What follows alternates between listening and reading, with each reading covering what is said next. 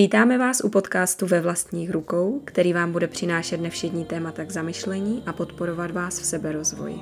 Budeme sdílet životní transformace a příběhy lidí, kteří si dovolili jít vlastní cestou. Budeme přinášet tipy, jak poznat sám sebe a naplno využít svůj potenciál. Já jsem Laura. Já jsem Barča. A společně s našimi hosty vás chceme inspirovat k tomu, abyste vzali život do svých rukou. A udělali si ho takový, jaký jej chcete mít. Krásný den, milí posluchači. Dnes jsme si do našeho podcastu s Barčou pozvali velice zajímavého hosta, kterým je psychoterapeut Zdeněk Kalvach. Vítám tě, Zdenku. Ahoj. Eh, Zdeněk se dostal ke své profesi neobvyklým skokem, a to konkrétně z ředitelské pozice jedné mezinárodní organizace. A jak sám tvrdí, díky zaměření svého zaměstnání získal nespočet zkušeností s řešením závažných krizových situací, ale také s posttraumatickým stresem u zaměstnanců. A my bychom ho dnes rádi vyspovídali na téma řešení podobných stresových situací, ať už jde o rozchod, rozvod či ztrátu milované osoby, anebo i zaměstnání ale protože se teď celý svět nachází v jedné velké krizové situaci, a to díky konfliktu na Ukrajině. A ráda bych se tě, Zdenko, zeptala, jak eh, na tebe působí celá tato atmosféra a jestli si vzpomeneš ještě na svůj první impuls ohledně toho, co se stalo minulý týden, co tě hmm. napadlo v tu danou chvíli. Uh, tak ono to vlastně bylo 24. jestli se mm. nepletu. Tak jako já to sleduju dlouhodobě, takže úplně, že bych řekl, že jsem byl jako překvapený, tak uh, jako ne tak úplně, ale je fakt, že mě vlastně jako překvapilo, že potom do toho šli uh, vlastně s tou intenzitou, s jakou do toho šli. Předpokládal jsem, že budou chtít zabrat ty oblasti, mm. uh, ale nečekal jsem samozřejmě, že se do toho takhle pustí a, a ty pocity, no, takový nájezd trochu adrenalinu, takový to jako něco se děje, samozřejmě jako, hm, co to znamená teď, na co se připravit a eh, no, jako já tady ten mod eh, znám z té práce a je mi jakoby blízký, jo, takže mm-hmm. jsem byl trochu ve svým, no, je to takový hloupý to říct, eh, ale prostě ta, mám rád takový ten moment, kdy se člověk musí rychle vyznat a zorientovat a je to takový neusazený. Mm-hmm. A řekněme třeba pro rodiny s dětmi, co, co je třeba jedna z těch ideálních metod, jak mluvit o tomto tématu? Mm. No tak to je veliký téma teda, to je věc, kterou jsem vnímal hned, takovou tu, tu úzkost nebo ten strach, eh, který to vyvolalo a, a samozřejmě otázky, jak mluvit s dětma. Takže vlastně příležitost ke vzdělání. No, myslím si, že eh, je hrozně důležitý v tomhle vždycky vnímat uh, tu rodinu jako takový ekosystém, kde ty děti mm. uh, jsou hodně vázaný na pohodu a stav, v jakém jsou ty rodiče. A Eh, myslím si, že vlastně není nutný, aby ty rodiče byli jako úplně vyzenovaný, ale aby byli čitelní, jo? Aby, by, aby ty děti čerpali tu jistotu, že, že ty rodiče jsou smutný, vyděšený, všechno, co, co je prostě normální v takovéhle situaci, mm-hmm. ale jako mají to pod kontrolou, jako vědí, kam se obracet pro informace, umějí nějak jako plánovat adekvátně a umějí zachovat nějakou normalitu, jo? že tohle to se děje, ale ty proporce toho strachu dokážu narovnat na, na objektivní situaci, nepřeháním, strach má velký oči, takže dokážu prostě zhodnotit, že ano, tohle to se stalo, tohle to je riziko, tohle je ohrožení ale to má nějaký limity a zbytek dne děláme normálně věci dál a jdeme do školky a na kroužky a máme oslavu narozenin a jako jo, i si dovolit normálně žít, normálně se radovat hmm. a pak samozřejmě mít tam ten, tu část, kterou věnuju tomu, jasně, ale týká se nás to a jak můžeme pomoct, co to pro nás bude znamenat. A záleží třeba i na věku těch dětí, to znamená, když jsou hodně malinké, je důležité jim o tom povídat, nebo je lepší no. třeba to téma úplně vynechat, když ani třeba ne, neumí číst zprávy? Tak to je super otázka, protože samozřejmě eh, třeba Locika má hezký ten eh, návod, jak komunikovat s dětma a Štěpán Vymětal z ministerstva vnitra jako úžasný psycholog na tyhle krizové situace, taky se tomu věnují, ale eh, přijde mi, že je dobrý zdůraznit ty niance toho věku. Takže to, je, to, to jsem rád za tu otázku. A myslím si, že je velký rozdíl. Do 6 let 6 až 12 a 12 až 18 bych to rozdělil. Jo. Eh, do těch 6 let ty děti eh, se zajímají o primárně prostě pojmy tohohle světa, jako terminologie je zajímá. A to co, to, co budou potřebovat vědět, a nebránil bych se vůbec tomu jako rodič, využil bych to, je, co to je prezident, kdo to je prezident, kdo to jsou politici, že to jsou ty dotazy, aby se vyznali. Um, můj syn třeba jako jako země, jo, jako Ukrajina je země, Rusko je země, ale teď země je ta planeta země, jo, tak vlastně Jo, to jsou prostě, no, no, no, no, no, čili to je, to je příležitost a to je to, co je zajímá. Ne nutně ty dopady války a prostě hrůzy. Ale um, ty technické věci jsou typické právě ještě pro tu 6 až 12, kdy jdou vysloveně do toho jako vědecky. Jo, kdy je prostě fakt zajímá, jak daleko dojede tank, kolik se tam vejde nějak ty nafty, na co to jezdí, co je satelit, jak to funguje ten internet, já nevím, jakou rychlostí padá ta bomba, jak daleko dopadne. A vlastně jako taky bych se tomu úplně nebránil, jo, nebral bych to, že to je krutý nebo destruktivní téma, Samozřejmě jako hlídáme v tom nějakou mm, míru, ale čekal bych, že ty děti v tomhle věku 6 až 12 budou právě do těch detailů a bude to zajímat. A třeba, když my pojedeme na Twitteru a bude tam nějaký video, eh, jak tam vojáci něco povídají a my se na to díváme, tak my zatím vidíme vlastně ten strach z těch vojáků, že asi vstoupili do nějaké vesnice a teď teda, co se tam děje s těma lidma, že to je hrozný. Mm. To je naše představivost, naše perspektiva. Ale vývojově, psychologicky vlastně ty děti tam nejsou, jo. Mm. A, a, a ty budou právě řešit, co on má na sobě, jak je asi starý, jo, proč jsou zarostlí, uh, že jim bude asi zima, když to, jo a my můžeme trošku, nebo měli bychom se trošku nacejtit na tu jejich úroveň a tam jim poskytnout nějakou guideline, nebránit jim v tom jako, dychtění po těch informacích. A pak, že bych řekl, pro tu do těch šesti let, kromě těch pojmů, tak, se, tak jsou fascinovaný těma pravidlama, že jo? kolem těch e, čtyř, pěti, jako co můžu, co nemůžu, co se smí, co se nesmí, že jo, bývají ty děti v tuhle dobu takový hodně pečlivý vlastně a mají rádi, když se dodržuje ten pořádek, let, který teda a mm, ne všechny. to znamená, že bude třeba i zajímat ten aspekt jako, ale jak to, že to porušili, jo? Mm-hmm. A co se teďka stane?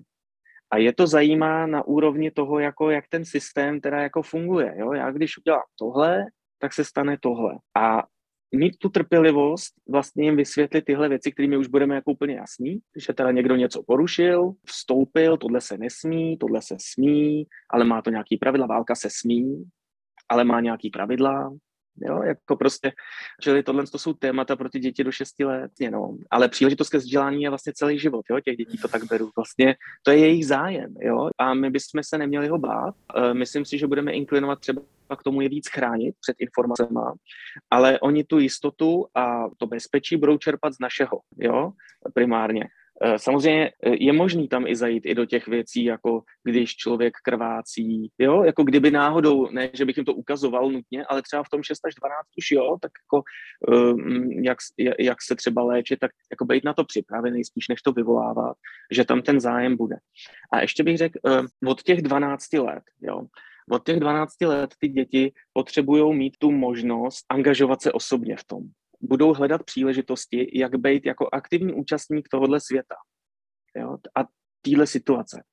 A proto ty děcka třeba na těch gimplech nebo jo, středních školách, víceletých gymnázích se tak rádi jako zapojujou a, a vezmou si prostě vlajku a dělají sbírku, nebo změnějí téma výtvarky na to, že budou dělat vlajku nějakou, jo. Nebo, ano, pak. Protože, má to jedno riziko v tomhle věku, ten aktivismus, protože e, jako, proč oni to dělají? Oni se prostě dostávají z toho, že jsou v nějaké rodině, od toho roku 6 až 12 jdou i do té spolupráce, rádi dělají třeba na nějakých, jako se sednou se spolu, kamarádi se, nekamarádi se, řeší ty mhm. vztahy, mm. chápou, že teda je to nějaká země proti nějaký zemi. A od toho roku 12 a dál víc a víc chtějí jakoby tam v tom být úplně za sebe a vlastně říct si, já tady mám nějak, nějaký vliv na to, co se děje. A budou si chtít zkoušet tyhle ty právě projekty a, a, a tak. Ale e, protože nemají žádnou zkušenost s tím, tak oni to udělají tak jako, oni vstoupí, jak bych to řekl, oni vstoupí na ten trh s holou kůží mm-hmm. a všechny vošklivosti, které tam schytají, se jich dotknou ještě bez nějaký krusty mm-hmm. vlastního sebevědomí, zkušenosti. Mm-hmm. Například když prostě zorganizují demonstraci, teďka jedni studenti třeba v Sedlčanech na gymnáziu, tak udělali jakože demonstraci na podporu. Mm-hmm. Jo? Ale prostě třeba tam jde člověk okolo, který zakroutí hlavou a odplivne se. Jo? Prostě nesouhlasí. Tak každému je to nějak nepříjemný, ale pro tyhle ty děti to může být vnitřně devastující, protože je to poprvé, kdy oni si mysleli, že jako tak teda zkusili něco, bylo to fajn, dostávali podporu a najednou tam někdo, kdo vlastně úplně sesadí. A je to poprvé v životě, co se jim třeba tohle dostane. A oni nevědí vlastně, jako jak moc to brát vážně, je jim to hrozně líto, musí si to nějak zpracovat. A naše role je třeba jako pouštět je do toho trhu, ale jako asistovat jim i potom v tom, když třeba dostanou negativní zpětnou vazbu, aby se z toho nezhroutili moc a postupně se trošku jako osmělili. Myslím si, že je dobrý jako, jako vždycky s těma dětma. Pojďme akceptovat to, že cítí nějaký zklamání, lítost, že, jim, že, že mají třeba strach, aby náhodou zase příště nebyli zatrapný, jo, nebo prostě, že, že si mysleli, že všichni to budou mít nějak a lekli se, prostě pokusit se jako akceptovat, jako jo, to je nepříjemný, když takhle někdo, že jo. A vlastně já bych je asi jako zkusil spíš jako, mm, jako Bůh ví, jak to ten člověk má, jo. A je to jakoby jeho věc. My tady něco děláme a on si něco může říkat, to je úplně OK. Jo, my víme, proč to děláme. Čili um, jakoby jim zase vysvětlit tu situaci a dát proporce tomu, co se stalo. Jo. Je, to OK. Um, a akceptovat ten jejich, eh, ten jejich jakoby pocit, jako třeba i, že jsou z toho zničený a nemusím to obrátit do, do, do vzteku na toho, na toho chlápka, co to třeba udělá. Jo? Ale prostě řekl, ale popíšu jim tu situaci, jak to vidím já, už s nějakou zkušeností. Nesouvisí to třeba i s tím, když eh, my něčemu věříme, ať už je to náboženství nebo jakákoliv jiná víra, že na to reaguje okolí různým způsobem a prostě přijímat, že to nebudou mít stejně nastavené jako my. Hmm, no, Jasně, to je prostě přesně taky v tomhle věku, že jo. Eh, ty děti se prostě identifikují s nějakou uh, subkulturou, jo, mm. jdou do emo nebo jdou do, do náboženského nějakého prostě to, to už teda moc nebejvá, nebo neviděl jsem, ale zkoušej si takovýhle různý jako identity a jdou s nima jako viditelně na ten zase, na ten trh toho světa. Předve, předvedou se eh, tomu okolí v tom. No a uh, a podobně, podobně prostě uh, dostávají zpětnou vazbu na sebe a, a hrajou si s tím, jak to jako snesou vlastně. No, to sebevědomí. No a um, bavíme se o věku 12 až 18, jo, ale teď, teď si uvědomuji, že vlastně i jak jste se uh, jako ptali, nebo jak se ptala, tak, um, tak je to něco, co řešíme doteď, jo. Pořád jsme tak nějak testovaní v tom, když chceme jít někam vlastní cestou, něco si tak jako myslet po svým a pak nám najednou někdo v nějaký diskusi napíše něco úplně jiného a my najednou, ježiš, no jo, asi, asi jsem to nedomyslel dobře, jo, tak vlastně máte pravdu. Jo, taky furt to jako řešíme. A není to naopak uh, jenom prostě zase někoho názor? Uh, musíme vždy polemizovat nad naším rozhodnutím, když někdo s tím nesouhlasí? Že jak to myslím? No, No jasně, no hele, čím jsem starší a zkušenější, tím víc nad tím moc nemusím přemýšlet, protože prostě vím, proč to říkám mm-hmm. a mám nějakou jistotu a mám nějaký zázemí, třeba kamarádů, rodiny, nebo nevím, od někud čerpám tu sebe jistotu. A, ale když jsem takhle malý, jo, tak ty děti, uh, ty děti si jsou v tom nejistý. Mm-hmm. Takže vlastně spíš to vracím k tomu, že eh, když jsme se bavili, jak to řešit s těma dětma, uh, tak uh, tak, eh, tak to řešit takhle, jako podporovat je v tom aktivismu, ale být tím podporou, když skytají eh, špatnou zpětnou vazbu, že vlastně ještě, ještě nemají úplně ukotvený ty názory vlastně. To je zajímavé, že to říkáš, protože já vlastně to samé řeším i se svojí pětiletou dcerou, která třeba opravdu často máme tuhle situaci, že třeba bratr řekne, že něco máš škaredého nebo jo, něco se mi nelíbí a ona se třeba hmm. rozpláče a já jí vždycky se snažím jakoby nějakým způsobem říct, že to je jeho názor a že, uh, že to neznamená, že je to mm, pravda. Mm, tak máš na to nějaký lepší tip? Uh, no, no, no je to bolestný, jo, ten život. a musí se tím nějak prostě jako projít i s emocema, to nepříjemnýma, jo, nebudí tomu říkat negativní, protože ty emoce k nám patří prostě všechny. A uh, uh, můj tip, no, já, já, já mám teda děti 3 a 5, takže podobně No, uh, přesně stejně holka kluk, takže ano, k tomuhle dochází. Jestli můžu do toho vstoupit? No. Uh, jak to vnímáš, Barčo, ty, když on řekne, že řekněme, že je škaredá nebo má škaredou sukni, ty nereaguješ na něj? Jakože nespracuješ celou tu jeho poznámku? Aha, jakože jak zpracuju jeho? Uf, no to je, to je zase jiné téma. Ale jako primár asi jako jo, určitě se k tomu taky nějak vyjádřím, ale tak ona v tu chvíli trpí víc, že jo, takže jakoby je jako první. Ne, já spíš přemýšlím tak, aby, mm, víš, jakože všeobecně, když to dítě řekne, ať už je to tvoje nebo jiné dítě, takovou poznámku jinému dítěti, mm-hmm. jestli není vhodné je opravit nebo jim eh, nadhodit, že třeba mm-hmm. je vhodné se chovat mile k ženám nebo k dětem všeobecně. Jo. Víš, než jako, že samozřejmě ta dcera je zraněná, tak k ní je vlastně příjemné, to samozřejmě určitě ano, ale já třeba mám čtyři děti, takže já tohle mám na, denním pořádku a já se jim snažím pořád štěpovat do hlavy, že takové poznámky jsou nevhodné, i když jim to ulítne.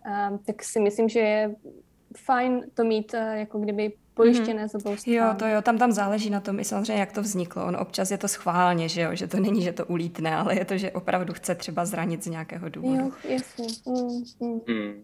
No, mě tam napadá jako zase, že jo, uh, připustit ty pocity toho zraněného děcka, jo, to, to znamená, Eh, takový to, co často člověk vidí třeba od těch eh, prarodičů někdy, jo, nebo někoho, že prostě začnou odvádět ty pozornosti a tak dále. tak známe. prostě, mm, jo, čili je, je, je, ti to líto, viď, no, jako je, to bylo mhm. teda, to, to bylo teda drsný, co ti řek, jo, a um, pokusit se prostě jako pojmenovat to, co cítí, no. A zároveň mhm. vlastně zase tím svým, podle mě opravdu funguje, když člověk jako zorientuje ty děti a, a ujistí je, že, že jako my, my víme, co se děje a nic se neděje, my jsme jako v klidu s tím, tak jako to mývá jako nějaký efekt. A ještě bych řekl, i být trpělivý, jo, jako nenárokovat si, že, že efekt bude okamžitě, jo, že, že mm-hmm. musím vysvětlit dítěti, aby něco mm, dělalo nebo nedělalo mm. a že tu uh, efektivitu budu měřit tím, že prostě to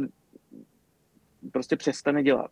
To si myslím, že vede spíš k tomu, že ty děti potom se naučí eh, ty věci jako potlačit, nežli, mm-hmm. nežli je pochopit. A udělal bych to u všech agresivních věcí, jako neagresivních, eh, destruktivních, nebezpečných, to jo. Ale jinak u řady takových věcí bych vlastně jim dopřál si to sami potom jako v sobě vstřebat, třeba se k tomu vrátit večer, jo. Když si, když si třeba někdy lehnu ještě k dětem večer a, a fakt ve mně leží nějaký moment, který se mi nelíbil, tak jako to už úplně v klidu, ale jako vrátím to tam ještě před tím spaním. Mm-hmm. A já řeknu, mhm. tyjo, teď jsem si vzpomněl, eh, jo, jak, jak jsi tohle udělal a uh, no, ale už to asi nechceš řešit, víš? Jo, ale většinou řeknu, že ne, jo. ale, ale jako vědí. No, jestli máš, já jsem chtěla jenom, jestli máš ještě teda typ nějaký na zpracování toho agresora, co teda Laura o tom mluvila. Agresora ne, prosím tě. Děti nejsou agresivní od přírody. Právě strašně zajímavý téma, jo. Necítím se na to odborník, ale cítím se na to jako, že mě to strašně zajímá a mm-hmm. pracuju s tím i s, vlastně z úrovně, eh, jako když jsem řešil tu bezpečnost, tak, eh, tak teďka s těma třeba dětma nebo studentama, jo. No a samozřejmě s klientama v psychoterapii a to je agresivita. Hmm. Uh, a já, já teď, teď docházím jako, teď jsem fakt jako, možná za rok budu jinde, jo, ale teď jsem fakt jako se ustaluju na tom, že mám pocit, že uh, že vnímám jako rizika, který vybublávají z toho, že agresivita je hodně potlačovaná. Hmm.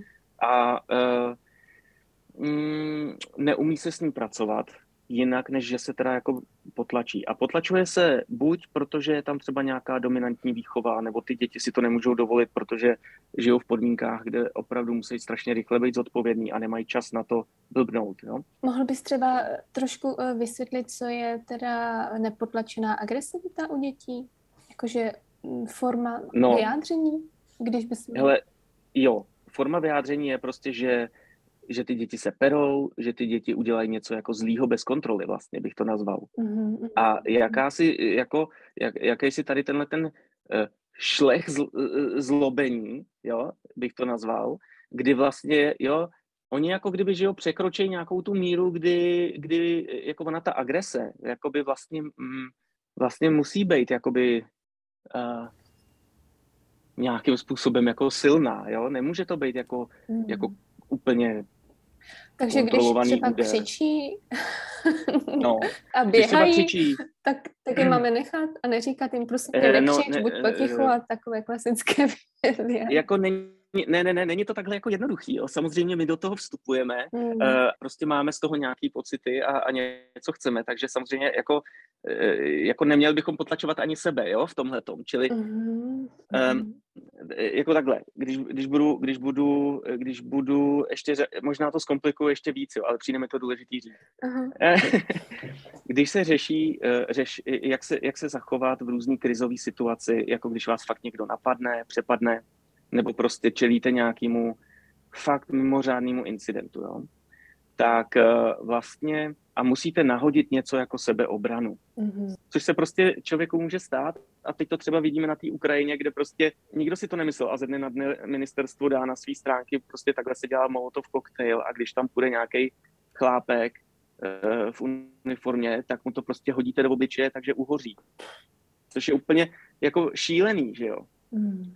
Ale to, že je to šílený, je, je samozřejmě šílený, ale na druhou stranu tohle je teď to, co ty lidi jako zachrání na životě. Jo? A není to tak úplně nereálný a nepřirozený. Mm-hmm. Je nám to nepříjemný a neděláme to, ale vlastně v určitý momenty života prostě v sobě musíme vyvolat něco, kdy se prostě mm, jako bráníme o život, jo? nebo prostě překročíme nějakou hranici slušnosti mm-hmm a, a až, až na úkor toho, že někoho jako zraníme. Jo.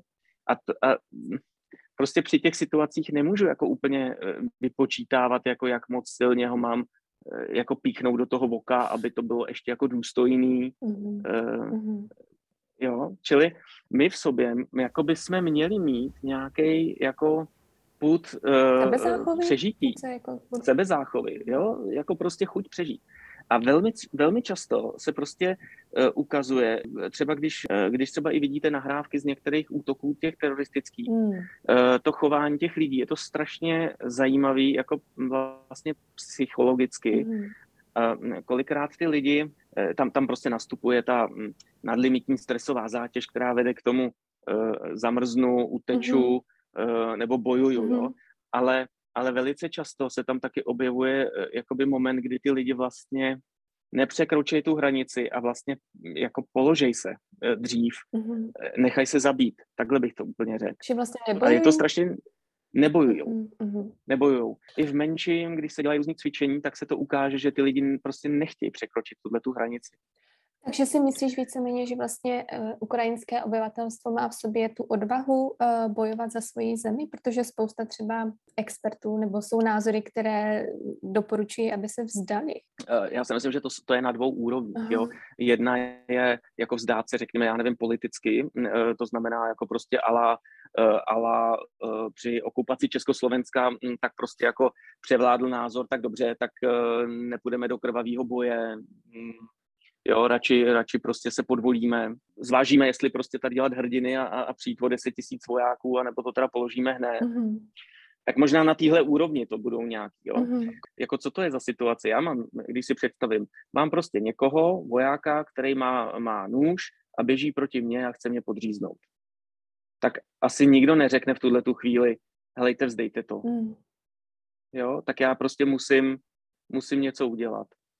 Uh, ještě, ještě bych řekl z toho psychologického uh, do té historie, uh, tak to je ten fenomén toho letadla na dvojčata, jo, kde prostě ty cestující tak dlouho vlastně řešili, jo, mají tam člověka, který teda má na sobě mm, tu fejkovou, ale to, to oni nevěděli, vestu výbušninou, oni letějí v letadle a, mm, a, a vlastně zhruba hodinu to trvalo, než se rozhodli. No ale eh, abych to vrátil spíš do toho našeho tématu, jo, eh, tak eh, tohle to všechno začíná u těch dětí a naším přístupem k agresivitě, kterou si myslím, že je potřeba um, kultivovat a naučit se zpracovávat hmm. podobně jako jiný emoce nebo jiný projevy, dát jí nějaký limit. Ten limit si myslím, že je vždycky v momentu nějaký destrukce mm-hmm. nebo jako vysloveně necitlivého jako úderu, jo? Mm-hmm. Necit, jako mm-hmm. zahranou, jako by řekněme prostě nemůže nějaký dítě přijít a dát pěstí druhému dítěti jo, do obličeje. Ale dovedu si představit, že prostě uh, jako, jako plácne, jo, plácne nás, že ono tak jako taková ta agrese na rodiče bývá a já, já to, já to jakoby bych si měl jenom uvědomit, to je to, co chci asi říct, mm. že samozřejmě, že chci, aby ve výsledku tohle toto dítě nedělalo, mm. ale já chci, aby vlastně našlo tu hranici, jo, já se můžu nějak bránit, ano, a existuje tahle ta síla, já ji i třeba umím nějak použít třeba při hře, mm-hmm. takže kluci s pistolem, a když si hrajou, holky s pistolem, a když si hrajou prostě, mm, když si budu hrát na Ukrajince a Rusy, jak se střílej, tak, tak je nechám. Uh, uh, do momentu, kdy tam začne být třeba nějaká jako, jako nevhodná necitlivost, jo, budeme ho mučit, uříznutí, no tak možná ještě uříznutí něco, ale jako prostě, rozumíte, je tam citlivá hranice, kdy to vlastně nechat si vyzkoušet, jo, a um, tak, a teďka ještě řeknu B, tohle to je za děti, dvě děti si hrajou, mm-hmm. tak to nechám. Mm-hmm. Ale situace, já budu jako táta si hrát s dítětem a s nervkama, prostě střílíme.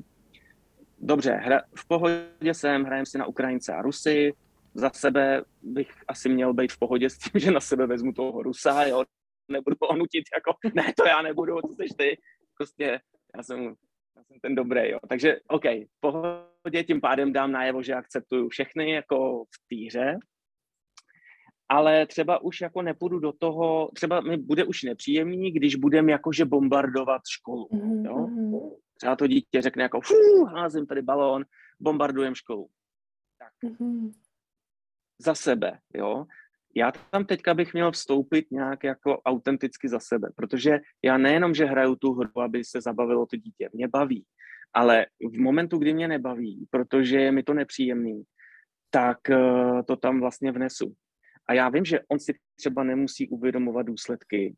Uh, možná bombardování školy je extrém, mm. jo, ale i nějakých domů, mm. třeba obyčejných. Tak, tak dva kluky bych nechala něco bombardujou, protože chápu vývojově, jak jsme se bavili, že pro ně je to spíš o tom, je víc zajímá, jak dlouho ten balonek letí na ten dům, než že to je dům, ve kterém jsou civilisti, maminky, děti. Tyhle důsledky tam nedo, nedotočili, tam nevidím tu, že z nich děláme agresory, anetiky, jo, prostě blázny ale, ale, ale já už to tam vidím. Takže já řeknu, a to ne, to ne, to já, hele, tohle já nedělám. A proč ne, je to fajn, hele, nevím, mě to je prostě nepříjemný, tohle to já už nedělám. Takže tam není, není nutné tam vysvětlit eh, do důsledku ty detaily?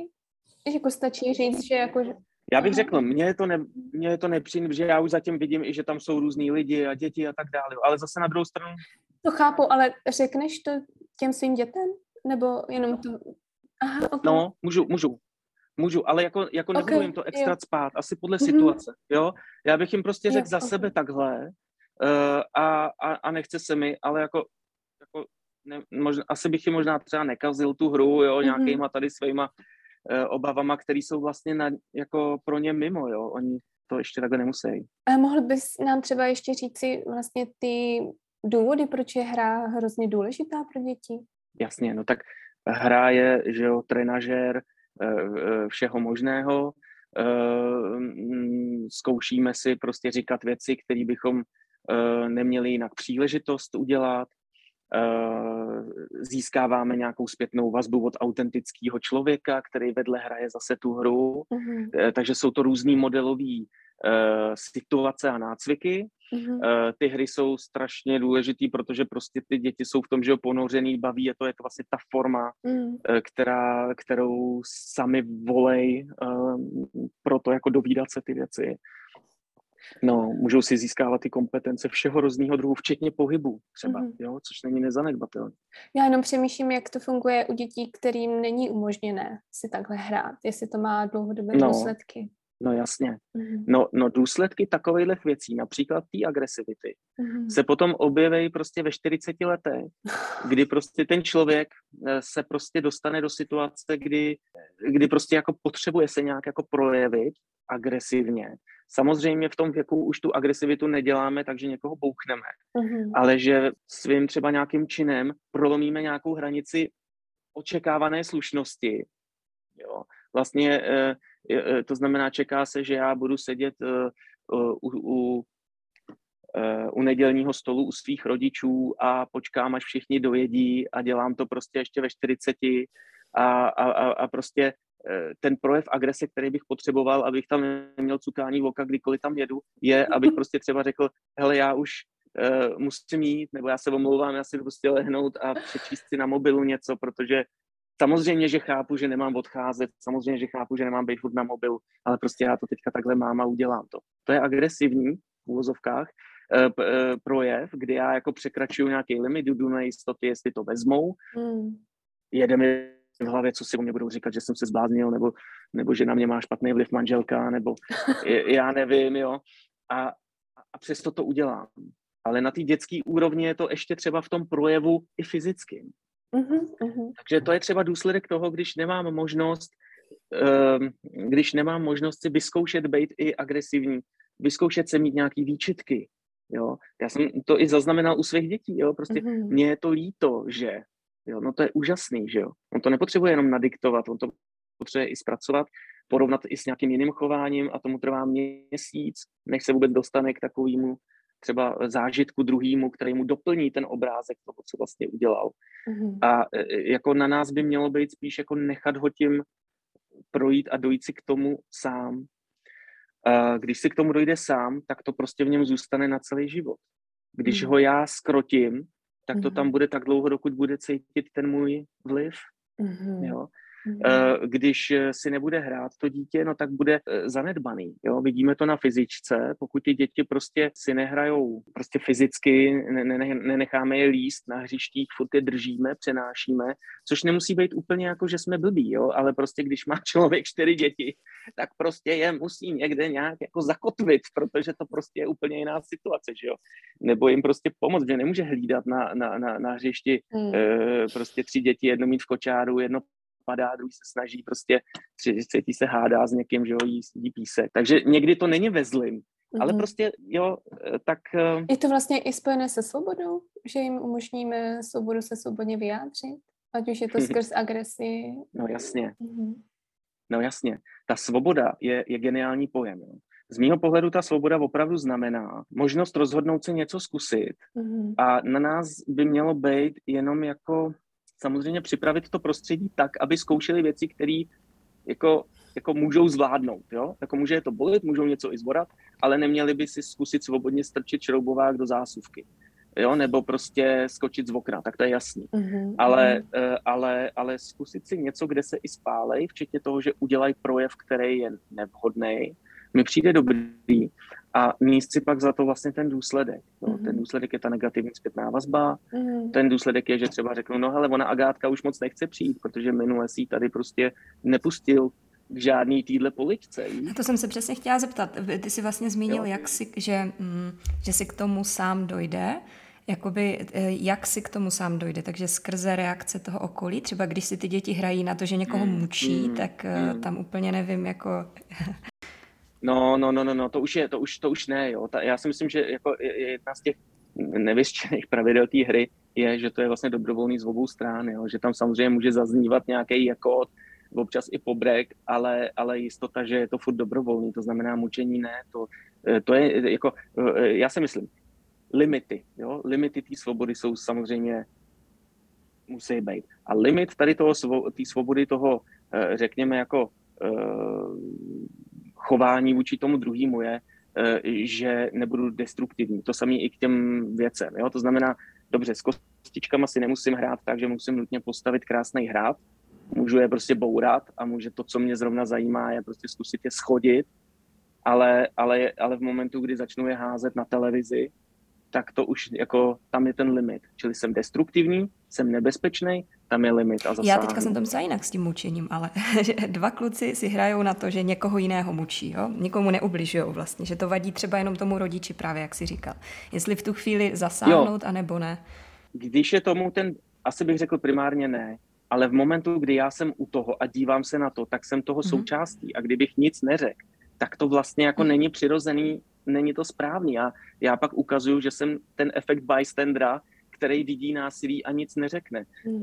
Čili tam si myslím, že jo, je to něco jako když půjdu, eh, když děti se budou, tak, takže ano, takže tam zasáhnu a řeknu, uh, kluci, nehrajte si na to, na to mučení, to už je moc a to se mi nelíbí. Tomu za sebe ten normativ, jo? jo, nebo já nechci, abyste se tady mučili, mm. mě to vadí. Takže mučte si, ale bez. No, mučení nikomu. ne, nechodit tam. Vůbec tam nechodit. Ale je to něco jako takhle. Představte si, že příklad, na televizi je nějaký film, jo. děti se na něho dívají a neměli by se na něj dívat. A zažívají takový to, jako je, já se tady dívám prostě na film, na který bych se neměl dívat, je to nějaký válečný krvák, jo, prostě uh, střílej tam, je tam krev a vím, že máma by nechtěla. Um, tak dokud tam ta máma není, tak oni si zkoušejí to vlastně jako taky jako udělat něco jako na vlastní pěst, co budou muset dělat potom celý život a níst si mm-hmm. za to ten důsledek, že až se jim budou zdát ty zlý sny, tak se moc nemají komu svěřit, protože to tý mámě nemůžou říct. Jo? Nakonec si to řeknou a popláčou si a máma jim řekne, no protože jste trdla, protože já vím, že to není dobrý jako koukat na takovéhle věci, že pak máte z toho prostě špatný sny. Ale když tam prostě budou koukat na tenhle ten film a já tam přijdu a uvidím to a odejdu a nechám je, tak je vlastně nechám v takovém pocitu jako, mm. kde jsou ty pravidla právě? Jak to, že mě z toho ten táta nevytáhnu a nechal mě v tom, jo? A to znamená, že začnou vlastně mít jako rozhozenou tu důvěru v to, že je tam ta záchranná síť, která jim přece jenom dá nějakou tu hranici. Mm-hmm. A tam už není úplně vhodný říct jenom, no tak uh, jste se chtěli dívat, jako, tak to je váš problém. Protože není, protože tam jsem já byl, byl jsem toho svědkem a měl jsem tu reakci prostě dát, ten, ten limit. Jo, a když bych to takhle dělal, to znamená taková ta nevšímavost těch rodičů, tak vlastně ty děti jsou vlastně opuštěny. Mm-hmm. A to je to, co potom za, zažívají i dál ty lidi při té terapii. Oni se musí pak vlastně jakoby postarat o sebe. Ty mm-hmm. limity hledají sami velmi brzy, neznají je. Mm-hmm. A dělají to tak, že se buď opravdu spalují, ale jsou to kvazi ty děti ulice. Mm-hmm. Jo. Tam, tam chodí ty ostatní okolo, ale oni se nemůžou spolehnout, že jim budou uh, říkat. Takže vlastně děti potřebují nastavené hranice, ale záleží, no, jak jasně. striktně. Jasně. Dát jim tu svobodu. Já ještě řeknu jeden příklad. Ten zážitek, který oni uh, dostanou, uh, uh, třeba i negativní, uh, mně se líbí um, takový pravidlo 70 ku 30. Uh, tím, tím my bychom se měli snažit prostě, aby to prostředí, ve kterém ty děti jsou, jim poskytovalo možnost k nějakému rozvoji, otrkání se, zažívání si různých poloh svých, vyzkoušet si tu osobnost, ty důsledky, ale aby tam bylo vlastně, že mají 70% eh, jakoby úspěch a jenom 30% maximálně nějaký frustrace z toho. Mm-hmm. Pokud by to bylo víc, že absorbují víc té frustrace, tak už je to destruktivní protože se s tím budou vyrovnávat jako těžce, jako s nějakou jako, nadle, jako nevhodně stresovou záležitostí, budou odrazený, budou to pak potlačovat, budou hledat jiné strategie, jak třeba ty věci dělat. Ale mm. nepovede to k nějakému jako zdravému driveu k životu, ale spíš jako k nějakému hledání oklik. A je možné dostat děti tady z té, jako kdyby pseudoreality, kde se cítí potlačení uh, na základě nějakých zkušeností, jak je dostat ven z toho, aby no, začali jasně. znovu objevovat a mít... No, no jasně. No tak v pozdějším věku dospělým je to psychoterapie, rozhodně, okay. která mm-hmm. prostě v tom Rogersovském pojetí vám vytvoří uh, bezpečný prostor, eh, v tom, mm. že v něm můžete znova se dotýkat těch hranic svých a prožitků svých a znova si je nacítit, protože tam jste akceptovaný, jste tam držený tím terapeutem. Mm. Nedá se to takhle úplně popsat uh, rychlosti, ale, ale jako tohle je řešení pro dospělého člověka. Mm. Um, pro, uh, pro to dítě je to třeba nějaký ten, říká se tomu, ten důležitý dospělý jo, v jeho okolí. Pokud to prostě neposkytuje rodina, je to jeho trenér, je to jeho učitel, uh, teta, mm-hmm. jo, která mu vlastně dovolí uh, se nacítit a projevit a vyzkoušet a vlastně být, být jakoby třeba víc se rozvíjet v těch, v těch svých kompetencích a poznat tu duši svou. Mm-hmm. To si moc hezky popsal vlastně ten rozdíl mezi jakoby absolutní svobodou, která může být taky uh, v dlouhém, v dlouhodobém hledisku pro ty děti destruktivní, nebo tak jsem to pochopila z toho, co jsi říkal. Mm-hmm, a mm-hmm. vlastně druhý extrém je mm-hmm. potom to přílišné jako ochraňování těch dětí před těmi zážitky a zkušenostmi, takže vlastně mm-hmm. musíme najít nějaký sweet spot někde uprostřed. Přesně. A šel bych jako tím, že bych si jednak jakoby uvědomoval opravdu rámcově ty hranice mm-hmm. věkový. Jo. Eh, a co teda ty děti zhruba asi chtějí, aby nám to pomohlo jim vlastně líp porozumět, o co si říkají a nebát se tolik těch věcí, o kterých si říkají. Um, no. Já třeba budu teď osobní, já pocházím z celkem, řekněme, autoritativní rodiny takže uh, docela bojuju s výchovou svých vlastních dětí, protože zároveň mám pocit jim dávat obrovskou svobodu, ale skáčou mi tam takové ty vzorce z toho, to nesmíš, to nemůžeš, tady se něco stane, tady ublížíš tomu druhému, tak uh, jak bys třeba uh, doporučil jiným rodičům, kde hledat ty kroky, aby se třeba intuitivně nacítili na sebe, nebo jak poznají, kde je ta zlatá střední cesta, když chtějí vychovávat mm. své děti, bez mm. toho, aby byli ovlivněni svojí vlastní mm. výchovou? To je těžká otázka. Jednak bych uh, měl nějaký soucit k sobě, tom, že prostě pocházíme z nějakého prostředí a mm. teď třeba, a že všechno negativní, nechci říct zlý, je k něčemu dobrý, jo? Tak, tak prostě něčemu trochu líp rozumíme vlastně mm-hmm. taky. Teď třeba to můžeme říct s tou naší komunistickou minulostí. Já si uvědomuji, že prostě jako trochu líp rozumíme některým, některým věcem, jo? že prostě já, když vidíme, co se děje, tak my asi nejsme tak úplně zaskočení, nebo asi si dovedeme představit, co to je propaganda. A když se pak bavíte s lidmi ve Francii, tak jsou jako mimo, jako oni to nechápou, jo? nebo s Američanami, když se bavím. No, jo, prostě, jako, kolik mi dalo pr- v práci, eh, já, já myslím, že jsem svýmu americkému šéfovi uh, uh, prostě, který měl tuto agendu mít na starost a plně ji rozumět, tak on nepochopil mentalitu východních mm-hmm. zemí. On mm-hmm. to nechápe prostě, jo. To, mm, čili eh, to, že jsme tímhle tím prošli, nás vybavilo taky nějakýma poznatkama. Bylo to víc než 70 ku 30, jo. A proto z toho máme ty traumata. Mm. Ale takže zkušenosti plus psychoterapie. tak to, to je, ne, to obloukem jako reaguju na to, že když prostě mám teda nějakou, nějakou svoji takovouhle výchovu, tak jsem ale zase víc citlivý třeba na to, že chci respektovat ty děti a že vlastně asi cítím, že že byl nějak potlačený ten můj, ta moje autenticita a že si jsem nějak vlastně nejistý a nemám tudíž rozvinutý, i když to vlastně neznám ze svých zkušeností, tu, ty limity, tak jak to vlastně nastavovat u těch svých dětí.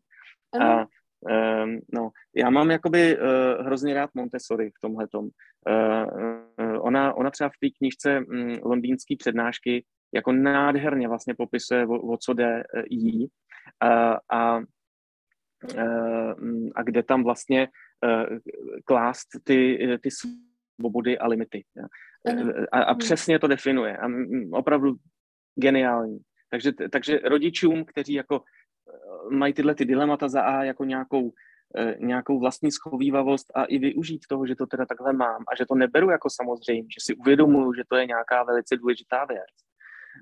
Že bych měl pracovat na tom, jak vlastně to teda mám já a kde se limituju prostě protože jsem zvyklý na disciplínu a jak já, zach, já, jak já zacházím s tím eh, překračováním, řekněme, nějakých těch hranic směrem k vlastní autenticitě a lekání se když prostě udělám tu chybu a teď jsem v tom vlastně sám a neumím to, protože právě z dětství to nemám vyzkoušený, co to je jako být za zlýho nebo mm. nemoc se obrátit na, na rodiče, protože prostě to oni rozhodovali vždycky. Takže mm. na tomhle zapracovat. A těm dětem mm, a těm dětem eh, prostě tuhle tu hranici dopřávat v hranicích, který, eh, který podle mě krásně definuje třeba ta Montessori, to mm-hmm. znamená uh, opravdu ta destrukce, nebo nevýchova. Takže doporučuješ nevýchovu? Jo, perfekt. Doporučuji nevýchovu. Hrozně moc. Myslím si, že setkal jsem se opravdu s řadou lidí, pro který to byl otvírák mm-hmm. jako k cestě k sobě i těm mm-hmm. dětem. Um, tak eh, je to, je to moc hezký. Možná někoho může odradit ten název, že to je nevýchova, eh, že to je cochcárna, není je to prostě opravdu takový to, hele, klid, zastavte se, poslechněte si sebe, to dítě a reagujte. Mě ještě hrozně zajímá teda eh, ten tvůj přerod kariérní, protože ty jsi teda pracoval jako bezpečnostní expert v různých eh, na různých místech a potom teď jsem pochopila, že se věnuješ mm, psychoterapii mm, už plně, že? Tak eh, jako jak se to teda stalo? Co tě, co tě k tomu motivovalo? Dobře, no tak jako to je taková prostě životní cesta, no taky určitě to je taky nějaká emancipace vnitřní. Prostě dělal jsem to, co mi nějak šlo a to, to byla ta bezpečnost. Um, já jsem vlastně z bezpečnostní začal na židovské obci, mm, kde jsem vlastně působil dlouho jako dobrovolník a fascinovalo mě to, jsem z židovské rodiny, takže to byla nějaká moje cesta mm. jako k tady těm kořenům. Um, a, a, a fascinoval mě vlastně výcvik, který jsem díky tomu vlastně dostal, byť se nepovažuji za nějakého bytkaře, tak jsem se naučil prát a takový ty klučičí věci. A Nějaké bojové umění? Nějaký dělal jsem dlouho vlastně Krav Magu, hm, to je ten izraelský bojový styl a uh, umím střílet a dělal jsem mm. instruktora střelby a vlastně to mě všechno baví. Jo? A, ale vlastně mě na tom vždycky fascinoval ten aspekt toho, toho člověka zatím. A ten izraelský bezpečnostní systém, zvlášť když ho porovnám třeba i s tím českým a americkým, se kterým mám nějakou zkušenost uh, potom, tak, uh, tak ten izraelský je hrozně moc jako lidský. Lidský v tréninku, uh, lidský v tom, že se soustředí na člověka jako útočníka a jeho psychiku, jeho myšlení, hmm. výběr cíle, sledování, protisledování. To je hrozně moc založený na tom, že vlastně já tam vnímám toho člověka a jeho, jeho chování, jeho jednání. Že jo? Ta detekce podezřelého chování jako, jako je, je vlastně naprosto unikátní a strašně efektivní nástroj, který používají Izraelci eh, na letištích a, a jinde a, e, a jiný ho neumí aplikovat. Jo. Třeba američani, když se snaží to aplikovat, tak vlastně oni, jak jsou zase úplně jiný, tak mají tu efektivitu, ale jako myslím, že si dělal nějaký test, jak efektivní je bezpečnost amerických TSA, to je nějaká ta Travel Security Administration, to je vlastně úřad, který řídí bezpečnost letů, ale i vlaků a tak dál. Dělali různý testování, že tam mají tyhle jako uh, detekce podezřelého chování a ta úspěšnost byla snad jako 10%. Jo. A není to tím, že mají rozmanitější populaci? Ne, ne, ne, ono to není, ono to není o, ono to není, to se, to se často zaměňuje, není to o tom appearance tolik, jakože, že to je prostě blízkovýchodní, jo, nebo černoch, nebo něco, jo. Fakt to o tomhle tom není, je to, je to, ten princip je, je, je, je, je jiný, je to o nějaký adekvátnosti chování na tom místě, v tu chvíli eh, vzhledem k rizikům, který tam jsou analyzovaný. No. Je to složitější. Ale, ale prostě oni, oni mají jinou mentalitu. Je v tom zahrnuté i, jak se to řekne česky, body language, jak se to řekne, řeč těla. Je to, je to samozřejmě, no jasně, to je druhý faktor, který se sleduje. Uh-huh. samozřejmě, protože je tam, pracuje se s tím faktorem stresu a, a chování ve stresu, e, takže, takže jasně, no. Ale to je zase úplně jiný téma, je to strašně zajímavý a právě mě to... A, a jako... no, mě, mě to třeba teď jako docela zaujalo, když bys byl vlastně na tom letišti, tak poznal by si, nebo jak by si definoval člověka, který má tedy ty aspekty, eh, že by si mohl ukázat security, ale tady tamhle se chová neobvykle. Eh, co, co vlastně by musel skrz tu řeč těla Ale já se zeptám tebe, jo, jako když někam letíš, jo, s rodinou, když někam letíš s rodinou, mm. jak to vypadá, když přijedete na letiště? Mm. Když si představíš... Já si nepoužívám. Tak já lítám sama se no. čtyřmi dětmi, tak to je chaos, jako vždycky, to je klasika. takže, takže je to prostě, no, hele, nebudu tě do toho zatahovat, ale prostě, mm, když, když to řeknu úplně jednoduše, tak to chování jako asi bych nepoznal, eh, protože, eh, protože aha, aha. Eh, Uh, nebo možná na letišti jako ještě jo, protože mám výcvik třeba tady v Čechách na, na ty americké lety, na ty pohovory, i když jsem tu práci pak nedělal, ale nějakým způsobem teda mám mm, eh, třeba tady mm, na to pražský hotový. Ale ono to vychází z toho, že vy musíte perfektně mm-hmm. znát to prostředí a potom vlastně hledáte to, co se vymyká normalitě. A máte různé mm. profily, mm. se kterými pracujete, který se nějakým způsobem chovají. A když se potom něco nepotkává s tím typem Eh, nechci úplně do detailu, ale prostě jako, mhm. eh, kdy, kdy, když je tam nějaká jako eh, anomálie vůči předpokládanému chování, tak to spustí nějaký trigger, nějaké, nějaký, nějakou pozornost, mm-hmm. no a mm-hmm. pak následuje nějaká reakce, která, mm, která jakoby pracuje s tou anomálí a buď to vyhodnotí z 99% se nedějou útoky, ale prostě samozřejmě jako těch anomálí je spoustu, ale na vás je, abyste to teda nějak dobře pořešili, jestli je to bezpečný, nebo, nebo máte jít k dalším krokům toho zjišťování, co to, co zatím je. A detaily nám sdělit nemůžeš, protože to je proti... No, mohlo by to být, uh, já si myslím, že to nejsou žádné jako tajnosti, ale jenom nechci být konkrétní, protože si myslím, že přece jenom je dobrý některé věci držet nějak jako jenom mm-hmm. nebejt zas tak návodný, protože si chci frajeřit jako a říct vám, jak to je. A, mm-hmm. no. A ty máš teda zkušenost i s nějakými konkrétními závažnými krizemi? Jako m, přímo, kde by ses nějak účastnil? Jako m, teď, když takhle přemýšlím zpětně, eh, tak eh, já jsem vlastně byl třeba v pozici, kdy byly nějaké jako hrozby na Českou republiku, sdílený policií v době, kdy jsem prostě dělal vedoucího bezpečnosti teda židovské obce. A tehdy jsme prostě koordinovali nějaké opatření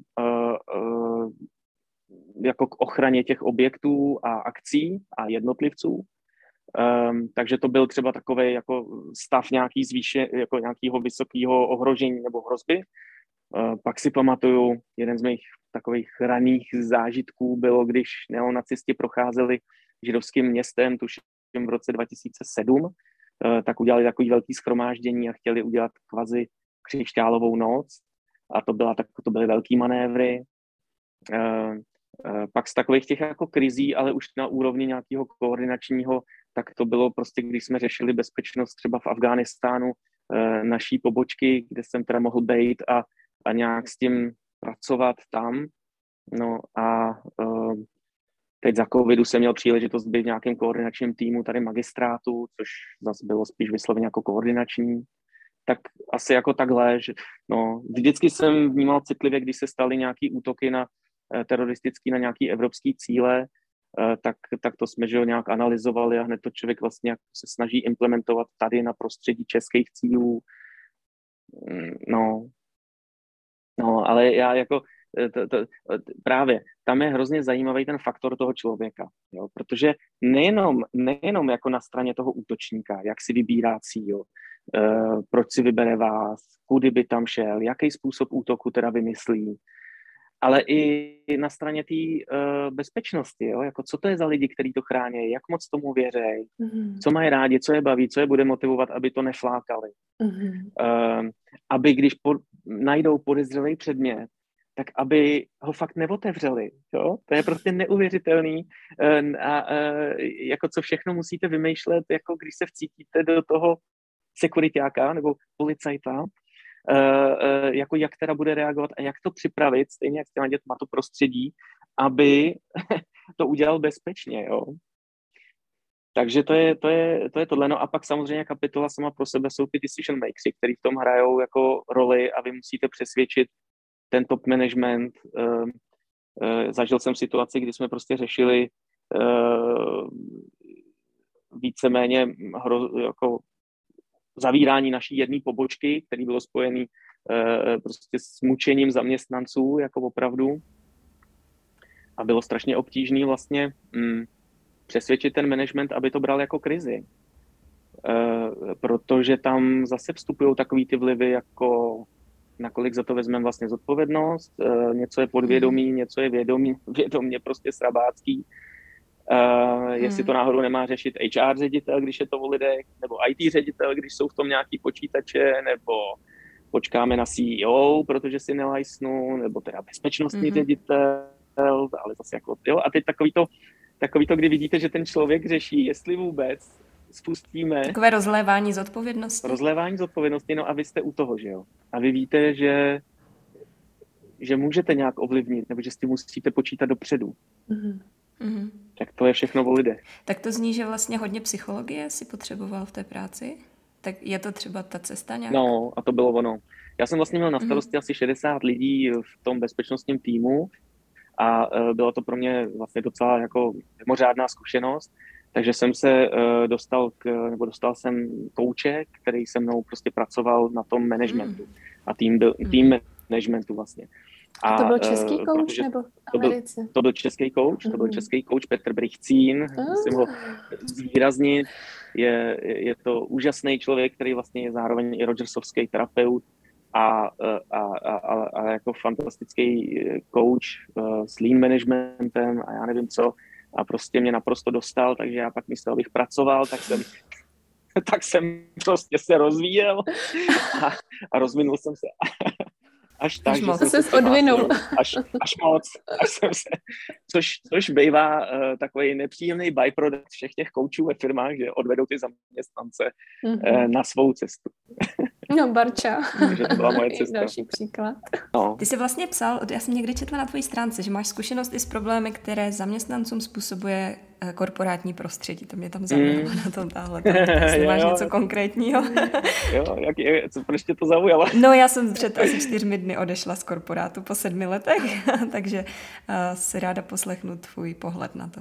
No, mm, uh, uh, já to nechci úplně generalizovat, ale, ale prostě setkávám se s lidmi, kteří v určitém věku uh, řešejí uh, smysl života mm-hmm. a, uh, a, a prostě svoji hodnotu v něm a z různých jako směrů se k této myšlence dostávají ať už protože je začne štvát v té práci neefektivita, nebo eh, že narazí na to, že doma mají děti a vlastně jim dávají větší smysl než některé meetingy důležitý, narážejí nějak prostě na svoji autenticitu v tom prostředí, ve kterém tráví tolik času, docházejí k nějakým životním deziluzím uh, vůči autoritám, Jo, ten směr, kudy to nakousnu, tohle téma, může být různý, ale směřuje to většinou k tomu, že znova začnu nacitovat nějak intenzivně pnutí v sobě a nějakou vlastní hodnotu. Myslím si, že se tam projevují v tom nějakém věku i že člověk začne trochu cítit nějaký konec. Jo? Taky další jako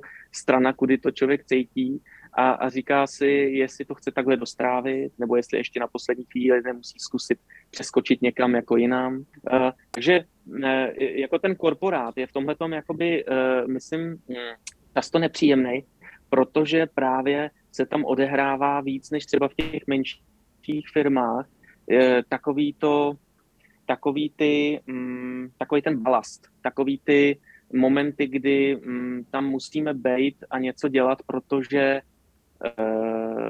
se to musí Aby to a vytrácí se ten smysl. Mm. Mm, jo. Uh, takže to tam jako často uh, člověk najednou zjistí, že se stává kolečkem a ne tím, ne tím tvůrcem. A, a tohle z toho prostě začne nějak jako popouzet k něčemu. A ne nutně vždycky to znamená, že musí odejít, ale že třeba může jako dramaticky změnit svůj jako postoj k tomu. Já jako terapeut nepracuju na takovým tím koučovým způsobem, že jako teda předěláme postoj, jo, bereme to jako příležitost, jo, tohle to já moc jako uh, ne to, ale, ale ten postoj třeba jsem zažil u nějakých klientů, kteří se především vyděsili ne z toho, že teda ztrácejí e, zájem o tu práci, to byl jenom nějaký projev, ale že se lekli, že budou muset odejít, ale že prostě jejich život je spojený s tou firmou, že prostě jejich manželka je zvyklá na to, že tam pracují a ten plat už mají nějak jako eh, nastavený a celý ten rytmus doma už je nějak nastavený a teď ta hrůza, hmm. že, že by snad museli dělat, že, že cítí, že je to vede do nějaký neziskovky jo, z toho manažera prostě jako budou muset. Zažil jsi to sám? Ne, já jsem to zažil jinak. Já jsem to zažil tak, že mě prostě začalo být fyzicky blbě mm-hmm. a nesnesem po těm kiády, který jsem vlastně jako dělal. A, a to proto, že to bylo v kontrastu s tou realitou, která byla fakt jako na život ohrožující pro ty lidi, o kterých to bylo. Mm. Takže já jsem prostě se cítil strašně špatně v tom, že mě musím chodit na meetingy a, a nic neříkat. mm. no. A je to třeba jedna známka, že naše tělo nám říká, co nám už neslouží? Že najednou hmm. onemocníme, hmm. nebo jak říkáš, ti nebylo dobře?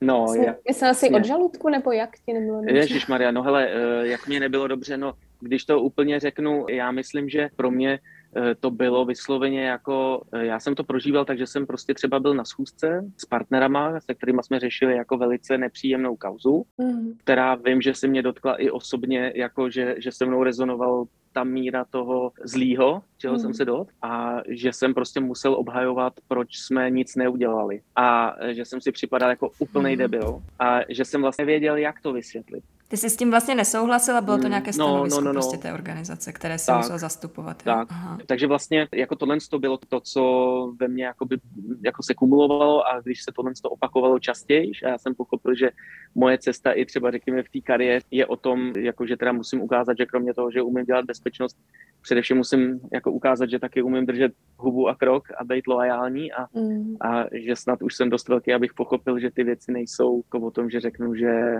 bráníme hodnoty demokracie a že to je snad jako dost naivní na moji míru, jo, trošku to jako to, tak, tak to prostě nešlo. Takhle, jo, fyzicky jsem nemohl vydržet na meetingu, uh, musel jsem prostě vstát a odejít, mm, byl jsem strašně unavený, takže ty projevy, ale to je, to je o mně, jo, tak každý to může cítit jinak. Bolení břicha, bolení hlavy, přecitlivělost, úzkosti. Tak to je vlastně někdy i známkou toho syndromu vyhoření, což mají eh, zaměstnanci nebo i mm. podnikatelé po dlouhodobém tlaku? No, myslím si, že určitě ten syndrom vyhoření je strašně zajímavý. Jo? Jako máme tendenci ho používat a, a, a naroubovávat se na to. Třeba Radkin Honzák e, prostě udělal takový mikrotest, který si člověk má udělat. Uh, jsou, je tam pár otázek a pokud si člověk, ale já myslím, že o to vůbec nejde, jo? Že, je to, že je to jako sexy mít tu škatulku, ale, nebo ne sexy, ale prostě jako atraktivní na, na, na všechny jako Instagramy dát pětibodovej hmm. definici, jo? ale že to takhle není, jo? Že, že já se s tím setkávám jako syndrom vyhoření opravdu jako v různých těch cestách toho člověka, kde naráží, že to prostředí ho začne jako deformovat a on si uvědomuje, že to takhle nechce a že se cítí vlastně jako v pasti. Já mám ještě rád ten příměr, ten syndrom vyhoření je něco, jako když startuje raketa, mm-hmm. ten raketoplán je na, na tom tubusu plným toho paliva, který ho vlastně vynáší a v určitou chvíli se oddělí a ta raketa už pak pokračuje sama. Teď jako toto vyhoření je pro mě něco, jako že my jsme nějakým takovýmhle tubusem hnaný do té pozice toho manažera, umíme skvěle anglicky, máme zahraniční zkušenost, jsme strašně šikovní, dostali jsme 70 tisíc eh, plát, eh, máme benefity, jo, účastním se coachingového kurzu, jsem, jsem palivově rvaný nahoru, nahoru země bude prezident, kdybych teda chtěl, a, a, ale v určitou chvíli v určitou chvíli tohleto palivo z nějakého důvodu se oddělí a, a ty věci, které mě hnaly a dělali mi radost, ta pochvala, t- ten drive, já najednou zjistím, že já ho nemám. Mm-hmm. Jo, ale, ale v tu chvíli já jsem tam vlastně čistý za sebe. Ten přídavek toho paliva mm-hmm. od mých rodičů, od mýho okolí, od, od mýho pohodlnosti, od mýho ega, jako z nějakého důvodu, a aniž bychom si to řekli, že chcem, tak prostě se vyhořel. Ale to hmm. neznamená, že my jsme jako schořeli. To je jenom něco, co nám bylo dané jako mm-hmm. palivo, nějaký zdroj, který není my. Tak prostě je pryč. No. A my jsme v pytli, protože s tom neumíme chodit. Jsme někde ve vesmíru, ale jako, a je to proto tak bolestivý, že se musíme nějak naučit jako žít jenom bez toho vnějšího. A nebo najít si další palivo? Krásně. Je, je... No jasně. No jasně, najít si palivo, prostě pojedeme pomalejš, jo, budeme to hltat ze, ze slunce přes nějaký panely, který ta naše malá loď unese, hold nejsme takový borci, no, hold prostě nejsme tak důležitý, prostě jsme, jaký jsme a jako donutí nás to se trošku na sebe podívat a přijmout se, jo, jako mm. bez těch obalů. No, tak prostě tak. A když bych teď změnila úplně téma, jak se tohle dá aplikovat na vztahy? Když třeba člověk žije dlouho ve vztahu a dojde k tomu vyhoření, tak myslíš si, že je potřeba změnit ten vztah nebo najít nové palivo, aby ten vztah pokračoval dál? Jo, to jsou fakt otázky. Jako. Uh, hele, já jsem jenom psychoterapeut. ne, na, já... nás zajímá tvůj osobní názor. Já umím na hodinu zapnout nějaký prostě jako řemeslo, jo, a pak, pak, pak jsem normálně jako prostě úplně stejně tápající, jo. No, uh, vztahy, no to je strašně složitý téma, protože je to hrozně individuální, mm-hmm. že jo. Mhm. Když vidíme i naše přátelé, jaký mají vztahy, tak si řekneme, no to já bych nedal, nebo no to je debil. Mm. Ale prostě oni uh, potřebují něco jiného, že jo. Já třeba si všímám ty míry sdílení. Mm-hmm. Je hrozně různorodá. Někdo má prostě oblasti svého života, svý duše, eh, který prostě nezdílí s tím partnerem nějaký typy zájmu, koníčků, mm. charakteristiku, jo, jsou velmi různorodý, ale prostě si sednou a žijou spolu a je to OK. Mm-hmm. Nikdo neříká, že to musí být prostě stmelený dvoje já. Může to být uh, pragmatický vztah, jo. Ale nacházejí spolu ten klid a jsou lepšíma já, protože jsou spolu. Mm. Nebo prostě vychovávají děti a už třeba si tolik nemusí říct, ale řeknou si, že prostě furt je to dobrý a nechtějí. A nebo se chtějí rozdělit. Jo, já fakt nevím. Já fakt neumím ani u těch klientů svých říct, nejenom, že to tak nemůžu dělat, ten můj terapeutický směr není od toho, aby lidi srovnával a když se to teda nepovede, tak smůla šli od sebe. Mm ale, ale fakt jako spíš jim dát možnost eh, jako být svobodný. V těch důsledcích je uníst, jo. Takže mám lidi, kteří spolu zůstávají, i když eh, to není ono. a, a hrozně to řešej a jsou nevěrný, ale hrozně trpějí vlastně. Hrozně trpějí. Fakt nikomu bych vlastně to nepřál, jako ty momenty toho zamilování se s někým jiným a vlastně cítit se akceptovaným a naplněným třeba někým jiným, znova cítit svoji hodnotu, že jo. To je krásný. Mm, a vlastně jako jako proč to nepřát lidem, jo? ale zároveň prostě strašně trpím výčitkama, mojí vinou, že jsem zatajoval sebe takhle v nějakou fázi. Jsem si vybral tohohle partnera. A není to třeba jenom nastavením naší společnosti, protože v naší společnosti tolerujeme jenom ten monogamní vztah? Není to třeba i s tím spojené? Ale já vím, že se o tom takhle prostě diskutuje, že to je nějaký konstrukt, vím, že o tom spousta lidí mluví. Já teda, já fakt beru jako kompas, jako sám sebe, jo? Jako fakt jsem opatrný na ty teorie, protože se strašně měnějí. Strašně se měnějí. Takže vím, že jsou v různé době různý módní prostě lidi a témata a já to poslouchám, ale, ale vlastně myslím si, že je strašně důležitý, když už umím poslouchat sám sebe, tak fakt jako dávat na svou intuici, Uh, a moje intuice mi říká, že prostě, a já to taky řeším, jo, poslouchám mm. takže já, už je to tak dlouhý, že už to neposlouchá, je to dobrý. Jsme se dostali přes 10 eh, minut, tak už to vypla. Ale jako eh, prostě teď jak z toho eh, já myslím, že každý řeší prostě, jaká byla otázka. To klidně vystřihneme, jestli s tím nebudeš. ne, ne, dobrý, ale... Jestli v dnešní době je ten zdravý nebo ideální vztah monogamní vztah, kde nemůžeme být schopni milovat dvě osoby najednou? Jo, jo, jo. No, tak já ji potěším, tu manželku, protože můj názor je, že to opravdu vlastně vůbec není jednoduchý pustit se jako za tu hranu a pak to umíst a znova to jako srovnat, že v tom pak člověku vlastně není dobře. Ale zase, mm-hmm. jako neumím generalizovat, myslím si, že žádná vědecká studie, která by byla tak impaktovaná, že je naprosto neotřesitelná, která by řekla, ne, je to úplný konstrukt, vymažte si to z hlavy, vy si mm. nedělejte výčitky, normálně se večer zase prostě napojujte na toho druhýho, jo, a jako, jako, že se nic nestalo, tajte mu věci. Jo, já nevím, mně to prostě přijde nepřirozený, jo. A myslím si, že každý to musí nacítit tu hranici sám a, a že to asi jako úplně v to nevěřím. Takže si myslím, že to hold člověk musí nějak hmm. vybojovat. Taková blbá rada, že jo, prostě vnášet do toho vztahu se, sebe, být autentický, snažit se toho druhýho nějak hold jako přesvědčit, že, že nás má milovat. No. Mm-hmm. Myslím, že to je krásný moment na to, aby jsme ukončili rozhovor, vzhledem k tomu, že už přetahujeme, takže moc krát děkujeme Zdeňku. Nakonec jsme proletěli spoustu uh, super zajímavých témat, tak to je skoro na pokračování už. Tak jo, hele, díky moc, uh, že jsem se tady mohl takhle vypovídat zadarmo a přeju všem teda, aby, aby, aby se měli dobře a rozvíjeli svobodně. Mm-hmm, děkujeme moc. Máme radost, že jste se doposlouchali až do tohoto bodu a když už jste tady, tak moc by nám pomohlo, kdybyste nás začali odebírat, anebo úplně nejlépe nám nechali recenzi na Apple Podcasts, anebo na stránce česképodcasty.cz.